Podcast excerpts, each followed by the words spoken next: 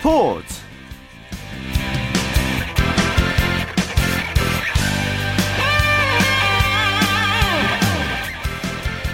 안녕하십니까. 일요일 스포츠 스포츠의 아나운서 최시중입니다. 소치 동계올림픽에서 우리나라가 예상보단 좀 부진합니다. 3회 연속 톱10 진입이라는 목표도 좀 멀어지는 게 아니냐 이런 우려의 목소리도 나오고 있는데요. 하지만 이럴 때일수록 국민들의 응원이 더욱더 필요합니다. 우리 선수단 좀 더 힘내주길 바라면서 오늘 먼저 올림픽 펼쳐지고 있는 러시아 소치로 가겠습니다. 동계올림픽 특집 소치는 지금 경향신문 김세홍 기자 연결되어 있습니다. 김 기자 안녕하십니까? 네, 안녕하세요. 자, 김연아 선수가 이제 조금 전 그 실전 치르게 될 링크에서 처음으로 훈련했다면서요? 네. 이제 소치에 들어오고 나서 그 다음 날 훈련을 두 번 했는데요. 그때는 그 본 경기가 열릴 장소에 바로 옆에 있는 조그만 연습 링크에서 경기 훈련을 했습니다. 아 그러고 나서 이제 어제 하루 휴식을 취했고요. 그러고 나서 오늘 이제 두 차례 훈련을 하게 했, 할 예정입니다. 한 처음으로는 우리나라 시간으로 한 6시 정도 돼서요. 첫 훈련을 시작을 했습니다. 그래서 대회가 열리는 그 실전 링크에서 처음으로 이제 어, 훈련을 했고요. 뭐 아시겠지만 쇼트트랙하고 그리고 피겨스케이팅하고 같은 장소에 열리게 됩니다. 그래서 우리 팬들한테 이제 눈이 많이 익으실 텐데 김연아 선수가 처음에 빙, 어, 빙상 훈련을 하고 나서요. 뭐 다양한 또 점프 훈련도 다 했고 했는데 인터뷰를 가졌어요. 그리고 아무래도 제일 걱, 저 관심을 갖는 게 빙질 어, 얼음의 상태가 어떠냐 이런 얘기를 했더니 뭐 자기는 여기저기 다녀와서 그런지 뭐 특별한 걸 별로 모르겠다. 뭐 연습 링크하고 상황이 비슷해서 상태가 비슷해서 일단은 특별한 점은 찾지 못했다 이런 얘기 했고요. 예. 또 하나는 지금 남자 피겨 선수들이 계속 넘어졌거든요. 한유도 그랬고 뭐 아시겠지만 패트릭 첸도 계속 넘어졌는데 그거에 대해서 뭐 어떻게 생각을 하냐 그랬더니 김연아 선수가 그게 빙질 때문인지는 모르겠다 이런 얘기를 했어요. 그러니까 자기가 보기엔 안 넘어질 수 있을 것 같은데 뭐 남자들이 넘어진 것 같다는 좀 일종의 뭐 빙질에 대한 자신감, 뭐 편안함 이런 걸 좀 표력했다고 볼 수가 있죠. 예. 자 그럼 여기서 이제 김연아 선수가 실전 연습 이후에 가졌던 인터뷰를 함께 들어보고 계속 얘기를 좀 나눠보겠습니다. 어, 일단 빙질은 생각했던 것보다 괜찮았던 것 같고요. 연신 링크랑 거의 비슷해서 똑같이 훈련을 했고 어, 경기장을 좀 눈에 익히려고 경기 관련도 많이 했고 TV에서도 많이 봤는데 그래서 그런지 시야적으로는 크게 뭐 무리 없었던 것 같고 좀 편안하게 연습했던 것 같아요. 이런저런 경기장에서 많이 경기를 해봤기 때문에 크게 이, 이 경기장만의 특별한 그런 건 없었던 것 같고 남자 선수들 경기도 봤고 슛을 많이 해서 그거는 뭐 빙질의 문제인지는 저는 잘 모르겠고 일단 크게 신경은 쓰지 않습니다. 네, 김 기자가 언급해 주신 대로 김연아 선수 이제 얘기를 했는데요. 그 김세용 기자? 네네. 예, 예. 현장에서 직접 계속 취재 중이시니까요. 뭐 김 기자가 보시기에는 어떤가요? 그 빙질 문제는 사실 선수들마다 좀 다른 얘기를 계속 하고 있습니다. 예. 어떤 선수는 너무 모르다, 그래서 잘 패인다 이런 얘기를 하고요. 또 어떤 선수는 의외로 딱딱하다 이런 얘기를 해요. 근데 그건 아마도 이제 개인적으로 뭐 체중에 따라서 좀 문제가 있겠고요. 스케이팅 주법에 따라서도 좀 다르겠고 한데 대체적으로 이런 정도로 해석하는 게 맞지 않을까 싶습니다. 그러니까 스케이트 날로 콕 찍거나 그러면 탁탁 패이고 하는 건 맞는데 그 부분을 다시 한번 찍었을 때는 이게 얼음을 밀고 깨고 나가질 못하고 걸린다는 거죠. 예. 그러니까 선수들이 느끼는 게 그 느낌이 아닌가 싶어요. 그래서 넘어진 선수를 보면 자꾸 걸려서 넘어진다는 얘기를 하게 되는데 아마도 그래서 어떤 선수는 물르게 느껴지기도 하고 어떤 선수는 딱딱하게 느껴지기도 하는 것 같아요. 근데 참 흥미로운 부분은 러시아 선수들은 쇼트트랙도 그렇고 피겨스케이팅도 그렇고 안 넘어지고 있거든요. 그렇죠. 근데 러시아 이외의 선수들만 자꾸 넘어지고 있어요. 그래서 이게 홈 어드밴티지도 하지, 하겠지만 러시아 선수는 이미 빙질에 적응이 된 상태고 그 외 다른 나라 선수는 적응을 해야 되니까 이 또한 극복해야 될 과제. 예. 자, 러시아의 리프니치카야 선수와 일본의 아사다마오 선수도 이제 소치로 돌아왔겠네요. 네, 리프니치카야는 지금 사실 정확한 그 소치에 돌아오는 날짜가 그 파악이 안 되고 있는 일단 러시아 기자들은 이제 어, 얼마 조금 전에 들어왔다 뭐 이런 얘기를 하고, 하고 있습니다. 리프니치카야는 여기서 소치에서 단체전을 끝내고 그리고 소치에 머물지 않고 모스크바로 이동을 했습니다. 그래서 개인 링크를 갖고 자기 마음대로 자기 컨디션에 따라서 훈련을 하고 그러고 본 거고요. 오늘 이제 실전 링크에서 오늘 경, 오늘 연습을 하게 되고 그리고 내일 모레 실전 링크를 한 번 더 밟게 됩니다. 예. 그러니까 아마 그래서 단체전에서 한번 뛰었지만 그 실전 링크를 한번 밟아보는 게 의미가 있으니까 오늘 아니면 내일 모레쯤이면 김연아 선수하고도 연습하는 조가 똑같거든요. 그래서 지금 보일 수 있겠다라는 생각도 들고요. 또 아사다마오 선수는 어제 들어왔습니다. 그래서 방금 전에 훈련을 끝냈어요. 트리플 실패를 했고 그 외에 다른 점프들은 무난하게 성공을 한 상태인데 아사다마오도 단체전이 끝나고 모스크바에 머물지 않고 아니 소치에 머물지 않고 아제르베이젠으로 갔다 왔거든요. 예. 그러니까 뭐 비해서 리프니츠카야나 아사다마오는 일단은 현지 링크를 한번 뭐 실전을 치러봤다는 것도 그렇고 훈련을 좀 마음껏 할 수 있는 링크를 사용했다는 점은 김연아 선수 입장에서 조금 뭐 부러운 부분도 있죠. 예. 자, 그리고 이제 쇼트트랙 남자 1000m에서 어, 빅토르한 안현수 선수가 어제 우승을 했잖아요. 네. 제가 어제 현장에서 계속 지켜봤는데 뭐 안현 선수가 500m하고 1000m를 이번에 두 종목을 하고 있고요. 10m에서 이제 우승을 차지했습니다. 결승에 오른 선수가 우리나라 선수의 이제 뭐 신나운 선수 올라가고 등등 했는데요. 결국 안현 선수하고 또 다른 러시아 선수가 1위를 앞서가니 빗서가냐면 뒤를 견제를 했고 그대로 안현수가 1위를 차지를 했죠. 안현 선수가 이제 금메달 단계 이번이 네 번째입니다. 그래서 남자 여자에서는 금메달 쇼트랙에서 4개 딴 선수가 중국의 양양 A라는 선수하고 우리나라 전희경 선수가 있었는데 남자 선수는 없었습니다. 그러니까 안현 선수가 이제 처음으로 메달을 딴 거고요.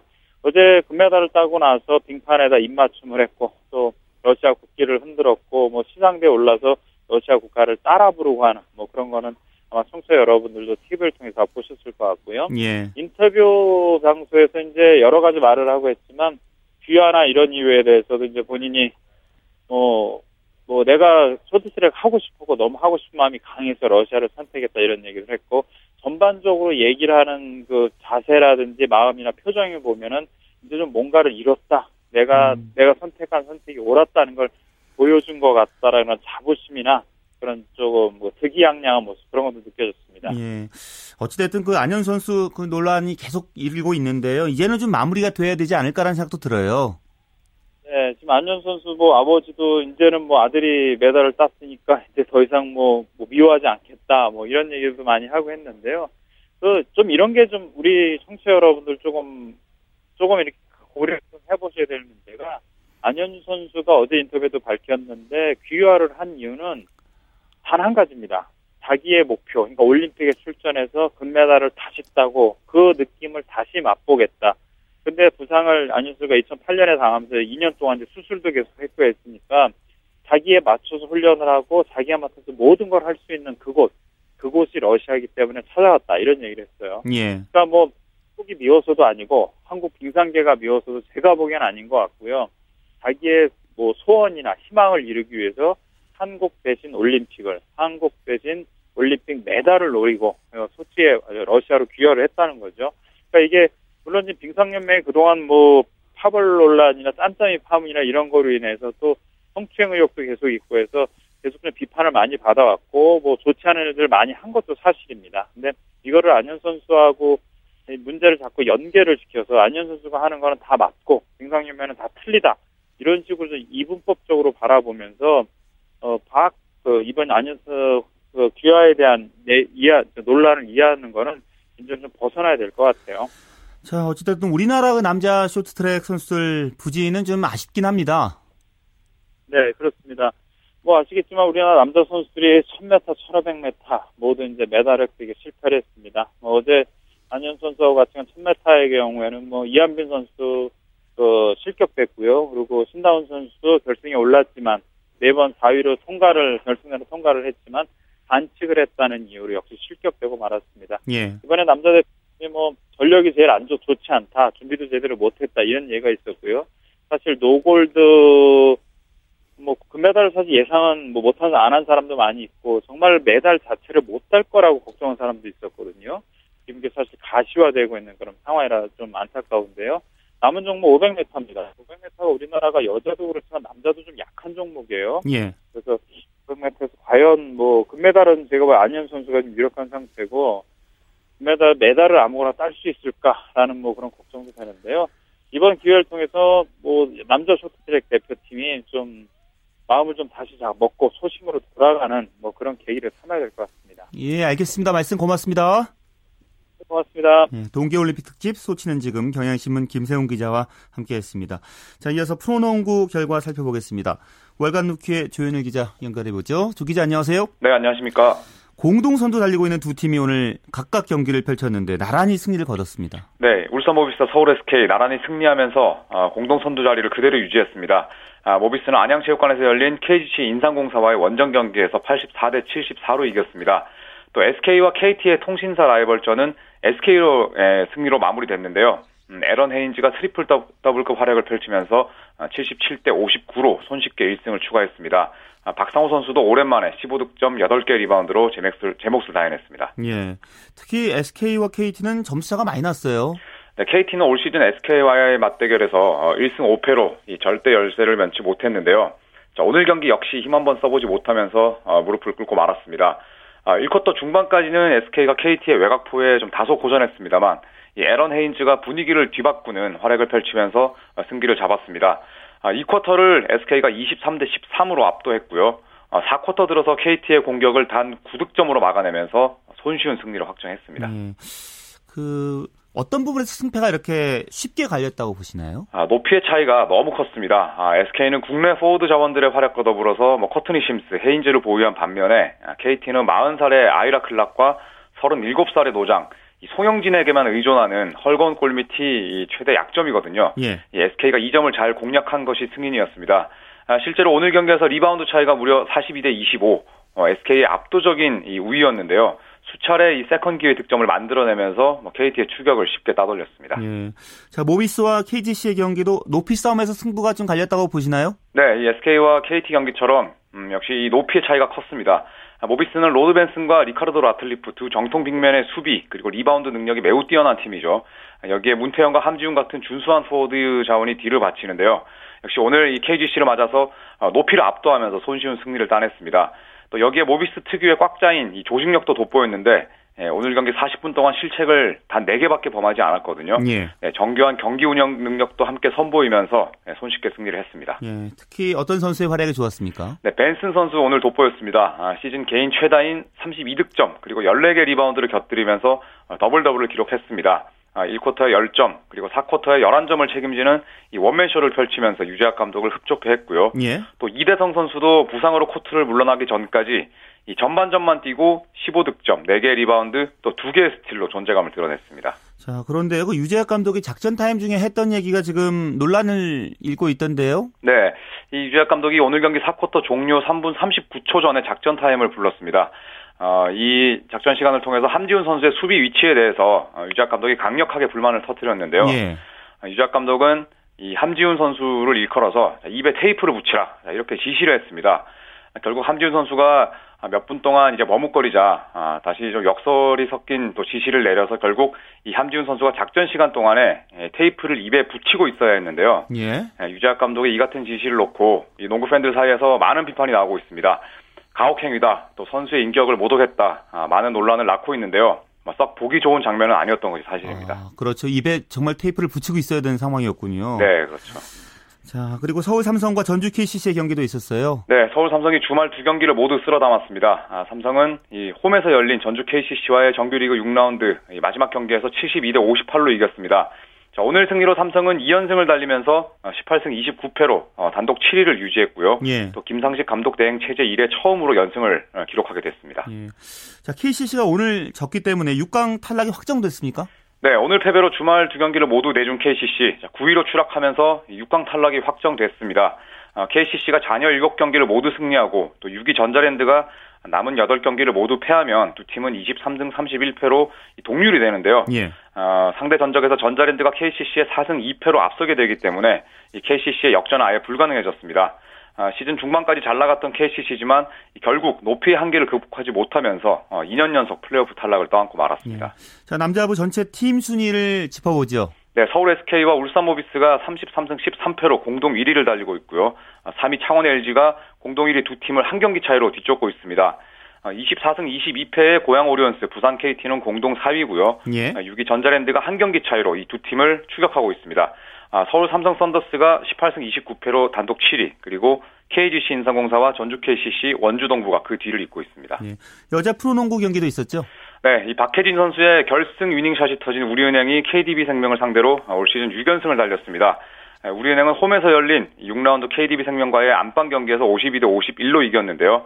자, 이로써 22승 5패가 된 선두 우리은행은 2위 신한은행과의 승차를 4경기 반 차이로 벌리면서 또 매직 넘버를 4로 줄였습니다. 아, 한편 KDB생명은 올 시즌 이 우리은행과의 6경기를 모두 패하고 말았습니다. 네, 알겠습니다. 말씀 잘 들었습니다. 네, 감사합니다. 월간 루키의 조현일 기자였습니다.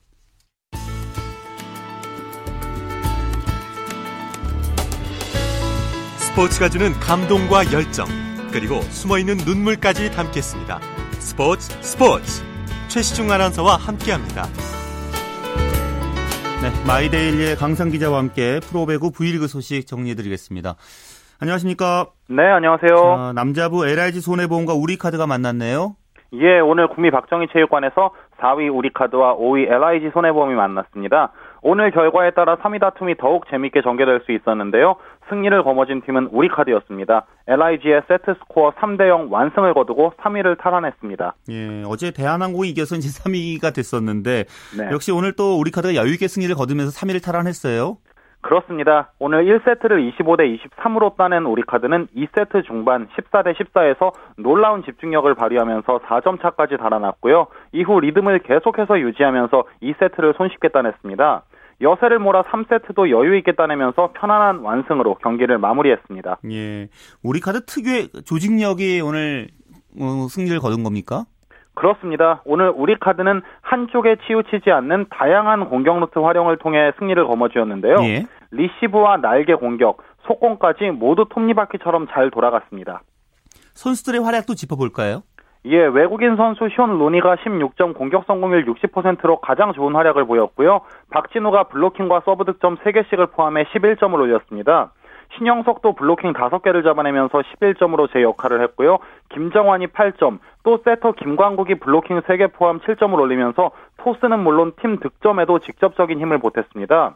LIG는 30점을 올린 에드가와 11점을 올린 손현종이 분전했지만 나머지 선수들의 부진이 아쉬웠습니다. 예, 남자부 순위 살펴보죠. 네, 승점 51점의 삼성화재와 49점의 현대캐피탈이 나란히 1, 2위를 달리고 있고요. 39점의 우리카드와 38점의 대한항공이 3위와 4위를 지키고 있습니다. LIG 손해보험이 32점으로 5위, 러시앤캐시가 26점으로 6위, 승점 17점인 한국전력이 최하위인 7위에 처져 있습니다. 예, 여자부는 GS칼텍스 대 도로공사의 경기가 있었어요. 예, 이 경기는 남자부와 달리 풀세트 접전이 벌어졌는데요. 예. 평택에서 열린 여자부 경기에서는 GS 칼텍스가 도로공사에 세트 스코어 3대 2로 이겼습니다. GS칼텍스가 오늘 쉽게 경기 가져오나 싶었는데 뭐 양상이 또 바뀌어서 경기가 팽팽하게 진행됐잖아요. 그렇습니다. GS가 오늘 첫 세트를 25대 19, 2, 2세트를 25대 20으로 따내면서 손쉽게 경기를 풀어가는 듯 했는데요. 예. 도로공사가 니콜의 살아난 공격력을 앞세워 3, 4세트를 내리 25대 19로 따냈습니다. 결국 승부가 5세트까지 이어졌는데요. 2위와 4위, 4위의 집중력 차이가 여기서 드러났습니다. 예. GS는 5세트 5대 4에서 연속 득점으로 8대 4까지 달아난 이후에 한 번도 역전을 허용하지 않았고요. 결국 15대 9로 세트를 따내면서 승점 2점을 챙겼습니다. 예. 또 5세트는 결국 베티 선수의 공격력이 살아났다면서요. 그렇습니다. 오늘 GS 칼텍스의 베티는 35점, 공격 성공률 37%를 기록했는데요. 5세트에 5점을 따내면서 승리에 일조했습니다. 또한 2년차 이소영이 17점에 56%의 공격 성공률로 정말 적지 않은 힘을 보탰고요. 예. 도로공사는 니콜이 블로킹과 서브 득점 3개 포함 40점으로 트리플 크라운을 기록했지만 팀 패배로 빛이 발았습니다. 알겠습니다. 말씀 고맙습니다. 네, 감사합니다. 네, 프로배구 소식 마이데일리의 강상 기자와 함께했고요. 축구 소식은 스포츠 동아의 윤태석 기자 함께하겠습니다. 윤 기자 잘 지내셨습니까? 예, 안녕하세요. 자, 홍명보 이제 다음 평가전이 2주 앞으로 이제 다가왔는데요. 이제 박주영 선수에게 시선이 쏠릴 수밖에 없는데 박주영 선수가 또 결장했다면서요? 예, 오늘 새벽 와포드와 미들즈브로의 챔피언십 30, 30라운드가 있었는데요. 이제 박주영 선수가 교체 명단에 이름을 올렸지만 결국 어, 출전을 하지 못했고요. 어, 팀은 와포드가 1대 0으로 승리를 거뒀습니다. 3경기 이제 연속 결장이잖아요. 예. 역시 뭐 몸 상태 때문이라고 봐야 될까요? 그 지난번 경기에 결장했던 이유였던 무릎 부상은 큰 문제는 없는 것 같습니다. 일단 교체 명단에 이름을 올린 것으로 봐서는 몸 상태에는 큰 문제가 없다는 판단은 드는데요. 예. 좀 복합적인 이유라고 보여집니다. 일단 박주영을 뺀 상황에서 지금 와포드의 투톱인 포레스티에리 그리고 트로이 디니 선수가 굉장히 좋은 모습을 보이고 있거든요. 두 투톱이. 그리고 최근 그 와포드 팀이 4경기에서 3승 1무로 아주 상승세를 타고 있습니다. 원래 그 팀이 경기가 흐름이 굉장히 좋을 때는 감독들이 멤버의 교체별을 주기가 좀 쉽지 않은 그런 부분이 좀 있거든요. 예. 그런 부분에서 복합적으로 좀 박주영 선수가 좀 벤치를 지키고 있다고 음, 보여집니다. 박주영 선수 이적 후에는 이제 경기 많이 뛸 걸로 예상을 했었는데 보이지 네. 않고 있는 것이 좀 아쉽네요. 맞습니다. 그 대표팀 과 관련해서 박주영 선수가 이제 와포드에서 초반부터 좋은 활약을 보여주면 대표팀에서도 홍명보 감독이 뽑기가 조금 더 명분도 살고 어, 수월해진다 이런 얘기도 있었고 예. 또 지금 대표팀에서 이제 박지성 선수가 최종적으로 합류하지 않기로 이제 확정이 됐기 때문에 이제 박주영 선수 같은 좀 베테랑 경험 많은 선수가 분명히 필요하다는 목소리가 나오고 있거든요. 예. 이런 팀에서 박주영 선수가 최근에 좋은 활약을 보여준다면 3월 그리스판까지는 이어서 5월까지 쭉 그 연계성을 이어갈 수 있, 을것 같은데 계속 그 모습을 보, 보이지 못하고 있는 부분이 좀 홍 감독으로서도 좀 고민일 것 같습니다. 자, 그리고 영국 챔피언십에는 이청용 선수, 윤석영 선수도 이제 있기 때문에 이번 주말 경기에 모습을 보였나요? 예, 볼턴의 이청용 선수 밀월과 경기에서 후반 막판에 어, 한 5분 정도 뛰었고요. 팀은 1대1로 비겼습니다. 그리고 퀸즈파크 레인저스의 경우는 어, 내일 새벽, 한국 시간도 내일 새벽 더비 카운, 카운티와 경기를 앞두고 있는데 뭐 윤석영 선수가 최근에 계속 결장을 했기 때문에 출전 전망은 좀 밝지 않은 것 같습니다. 음. 영국 프리미어리그에서 뛰고 있는 우리 선수들의 활약은 어떻습니까? 예, 이번 주에는 영국의 이제 정규리그 대신 FA컵 경기가 열렸거든요. 어, 우리나라 선수들이 뭐 그다지 큰 활약은 없었습니다. 썬더랜드의 기성용 선수는 사우스햄튼과 FA컵 16강전에서 1대 0으로 승리했고요. 어, 기- 기성 선수는 출전하지 않았습니다. 음, 카리브시대 김보경 선수도 역시 위건과의 16강전, FA컵 16강전에 후반 33분에 교체 출전했는데 카디브시대는 2대1로 지면서 8강 진출이 좌절이 됐습니다. 예. 기성용 선수는 뭐한 박자 쉬어간다고 생각하면 될 것 같아요. 네, 맞습니다. 체력을 회복하기 위한 그 휴식 차원이라고 보면 됩니다. 그동안 기성용 선수가 3, 4일 간격으로 거의 모든 경기 풀타임을 뛰었기 때문에 굉장히 좀 피곤한 상태였고요. 지난번 맨체스터 시티에 이어서 이번 사우, 사우스햄튼전까지 결장을 하면서 일주일 동안 좀 꿀맛 같은 걸 휴식을 취할 수 있었습니다. 예. 그 썬더랜드는 앞으로도 강등권 탈출을 위해 중요한 경기가 굉장히 많이 남아있고요. 당장 20일 아스날과 강호 아스날과 경기가 있죠. 그리고 또 이제 맨체스터 리, 리, 그 맨체스터 시티와 리그컵 결승까지 앞두고 있거든요. 이 경기가 더욱 중요하기 때문에 기성용 선수가 어, 앞으로도 좋은 활약도 보여줄 것 같습니다. 음. 독일 분데스리가 상황은 어떻습니까? 예, 레버쿠젠의 손흥민 선수 샬케 공사와의 경기에서 선발 출전했는데 팀은 2대 1로 졌고요. 이제 같은 팀의 류승우는 결장을 했습니다. 마인츠의 이제 한국인 선수 듀오는 여전히 좋은 활약 보였습니다. 이제 박, 어, 한호, 어, 마인츠가 한호부와 경기가 있었는데 박주호 선수는 선발, 구자철 선수는 교체로 출전해서 팀의 2대0 승리를 도왔습니다. 예. 특히 이제 레버쿠젠은요, 뭐 진 것도 문제지만 사실 저조한 경기력이 더 문제다, 뭐 이런 얘기가 나오고 있더라고요. 맞습니다. 레버쿠젠이 주중에 있었던 포칼컵 8강전에서 2대 1로 진 거에 이어서 2연패를 당했거든요. 예. 일단 최근 레버쿠젠의 문제점은 이제 몇 차례 좋은 공격기가 분명히 있는데 손흥민 선수를 비롯한 공격진들이 좀 어, 골로 연결시키지, 연결시키지 못하고 있다는 점 그리고 뭐 최근에 골대도 많이 맞는 부분인데 좀 불운도 좀 따르고 있고요. 또 여기서 또 더 하나 문제는 그러다가 상대 역습이나 공격 때 수비수들이 어이없는 실수를 하거나 갑자기 집중력이 떨어지면서 꼭 한두 골씩 어, 실점을 하고 있다는 점. 그러니까 공격과 수비에서 전체적으로 조금 지금 총체적 난국이라는 얘기인데요. 예. 빨리 좀 어, 탈출을 위해서 분위기 반전이 좀 시급해 보입니다. 예. 자, 그리고 아우크스부르크 이제 지동원 선수, 홍정호 선수가 속해 있는데요. 그 40년 만에 뉘른베르크를 상대로 홈 승리에 도전한다면서요.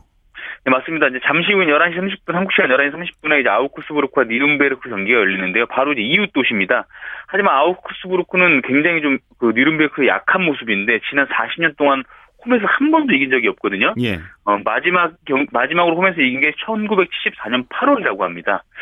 그래서 오늘 경기 굉장히 조금 아우크스부르크가 좀 단단히 벼르고 있고요. 아우크스부르크가 최근에 8경기에서 단 한 번도 지지 않으면서 5승 3무를 기록하는 아주 상승세를 타고 있기 때문에 예. 이번이야말로 징크스를 게 아주 절호의 기회라고 보고 있습니다. 자, 지동원 선수와 홍정호 선수가 제대로 좀 역할을 해줬으면 좋겠네. 출전 가능성은 어느, 어느 정도입니까? 음, 일단 두 선수는 선발보다는 교체 명단에 포함될 가능성이 높은데요. 뭐 아까도 말씀드렸다시피 팀 분위기가 굉장히 좋은 상황에서는 감독이 어 무리하게 선발 라인업에 변화를 줄 필요는 없거든요. 예. 어 마르쿠스 바인지를 감독이 아무래도 지동 선수, 홍정 선수는 교체로 넣은 다음에 경기 상황에 따라서 출전 여부를 결정하지 않을까 그렇게 좀 보여집니다. 예. 자, 그리고 이제 브라질 월드컵 본선 H조에 이제 우리가 속해 있는데요. 우리 대표팀 조별리그 일정이 지금 꼬일 위기에 처해 있다 이런 얘기가 들리던데요. 네, 좀 걱정스러운 소식인데요. 우리나라와 알제리와의 조별리그 2차전 장소인 포르투 알레그리가 재정난 때문에 월드컵 개최권을 포기할 수도 있다. 이런 외신 보도가 나왔습니다. 예. 국제, 국제 축구연맹 쪽에서 이제 제롬 발케 사무총장이 조만간 브라질로 건너가서 어, 이제 브라질 월드컵 대회 조직위원회하고 좀 해결 방안을 논의할 예정인데 예. 만약에 최악의 경우에 포르투 알레그리가 월드컵 개최를 포기하면 한국으로서는 굉장히 조금 어, 큰 악재입니다. 이 포르투 알레그리 같은 경우는 어, 본선 H조, 우리가 속한 H조 조별리그 개최 도시 중에서 우리나라의 베이스 캠프와 가장 가깝고요. 아. 기후도 굉장히 따뜻하기 때문에 또 상대가 또 알제리이기 때문에 예. 우리가 최적의 1승 장소로 그럼 꼽았던 장소거든요. 만약에 먼 곳, 포르투 알레그리에서 아닌 다른 도시에 치러지게 되면 우리나라로서 일정이 전체적으로 꼬이기 때문에 이런 일이 좀 어, 없었으면 하는 그런 바람입니다. 예. 월드컵과 관련해서 우리가 또 관심 가져야 될 내용이 있나요?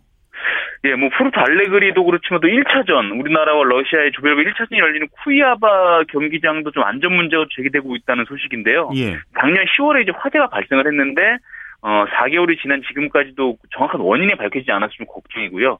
또 일단은 그 화재로서 화재 때문에 경기장 전체의 구조의 안전에 좀 문제가 있다는 이런 보고서가 작성됐다는 그런 얘기가 나오고 있습니다. 예. 일단은 뭐 화재 자체로서의 피해는 크지 않기 때문에 가능성은 높지 않아 보이는데 최근에 뭐 월드컵 개최 준비와 관련해서 브라질이 계속 문제가 있다는 그 외신 보도가 계속 나오고 있거든요. 예. 가볍게 흘릴 만한 문제는 아닐 것 같고 빨리 좀 정, 제대로 정책이 돼가지고 좀 나- 출전 국가들이 조금 어 편안하게 준비할 수 있는 그런 여건이 좀 됐으면 좋겠습니다. 그렇죠. 또 우리나라도 혼선을 빚지 않았으면 좋겠고요. 예, 알겠습니다. 말씀 고맙습니다. 예, 고맙습니다. 국내외 축구 소식 스포츠 동아의 윤태석 기자였습니다.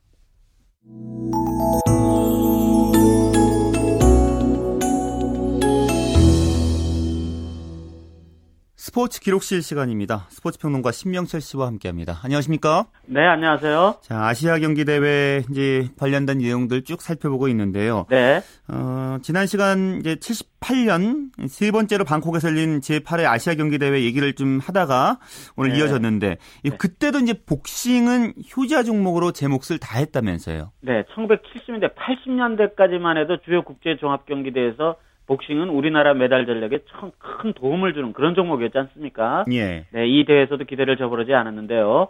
이 대회에서는 11개 체급이 복싱에서 벌어졌습니다. 금메달 5개와 은메달 1개, 동메달 3개니까 뭐 출전 선수 거의 다 메달을 따는 뛰어난 성적이었습니다. 1970년, 그러니까 2년 전 몬트리올 올림픽에서 우리나라보다 먼저 올림픽 금메달리스트 구용조입니다. 이 선수를 배출한 북한은 금메달 1개와 은메달 1개, 동메달, 아, 금메달, 은메달 2개, 동메달 1개로 한국에 비해서는 축 처지는 그런 성적을 거뒀고요. 예.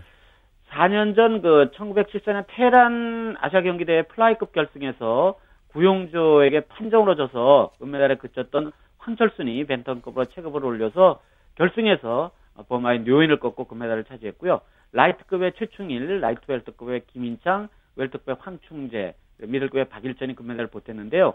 이 복싱 좋아하시는 분들, 특히 프로, 프로복싱 관심 많으셨던 분들, 1980년대 때, 70년대, 80년대 여기 좀 나오는 최충일, 황충재 이런 선수들 뒤에 프로복서로 전향해서도 아주 뛰어난 기량을 발휘했습니다. 예, 그랬군요.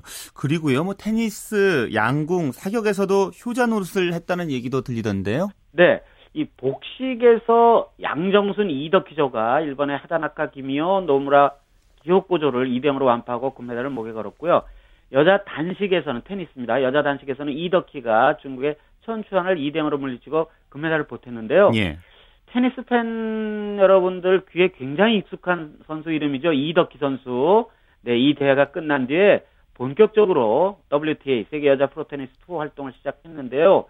3년 뒤인 그러니까 이 대회 끝나고 3년 뒤인 1981년 US 오픈에서 한국인 선수로는 처음으로 16강에 진출을 했고 그 해에 WTA 세계 WTA 랭킹 34위까지 올라갔습니다. 우리나라 선수로는 그때 기준으로 가장 높은 랭킹이고요. 예. 그리고 이, 이영택 선수가 이 US 오픈 남자부에서 16강에 올라갔던 내용들은 다 잘 알고 계시잖아요. 예. 그에 앞서서 우리나라 테니스를 세계에 널리 알린 그런 공로자였습니다. 그렇군요. 네. 양궁과 사격은 어떻습니까? 네. 양궁하면 또 탁 떠오르는 이름이 한 명 있죠. 김진호 선수. 예. 이 1978년 아시아 경기 대회 이듬해인 1979년 베를린에서 열린 세계 선수권 대회에서 5관왕. 그때는 이제 사거리별로 다 이렇게 시상을 했으니까요. 뭐 30m, 50m, 60m, 70m 이런 식으로 이 5관왕 이러면서 샛별처럼 등장하는 김진호가 여자 개인전에서 합계 1230점으로 정상에 올라서 일단 그러니까 1년 뒤 말고 일단 1978년에는 아시아 무대를 평정을 했습니다.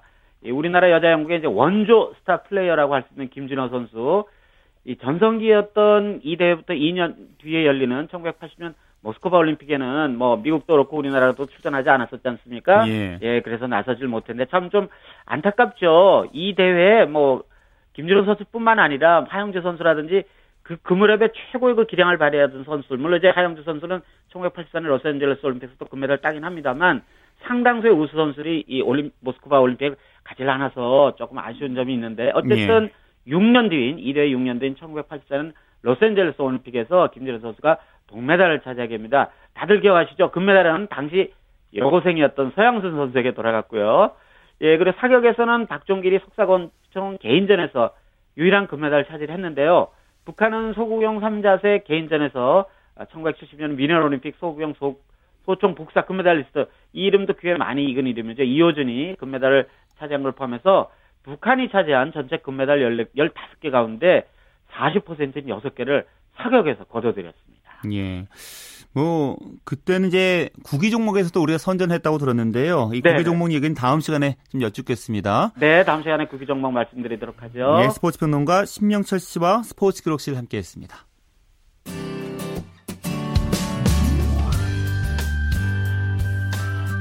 스포츠를 듣는 즐거움.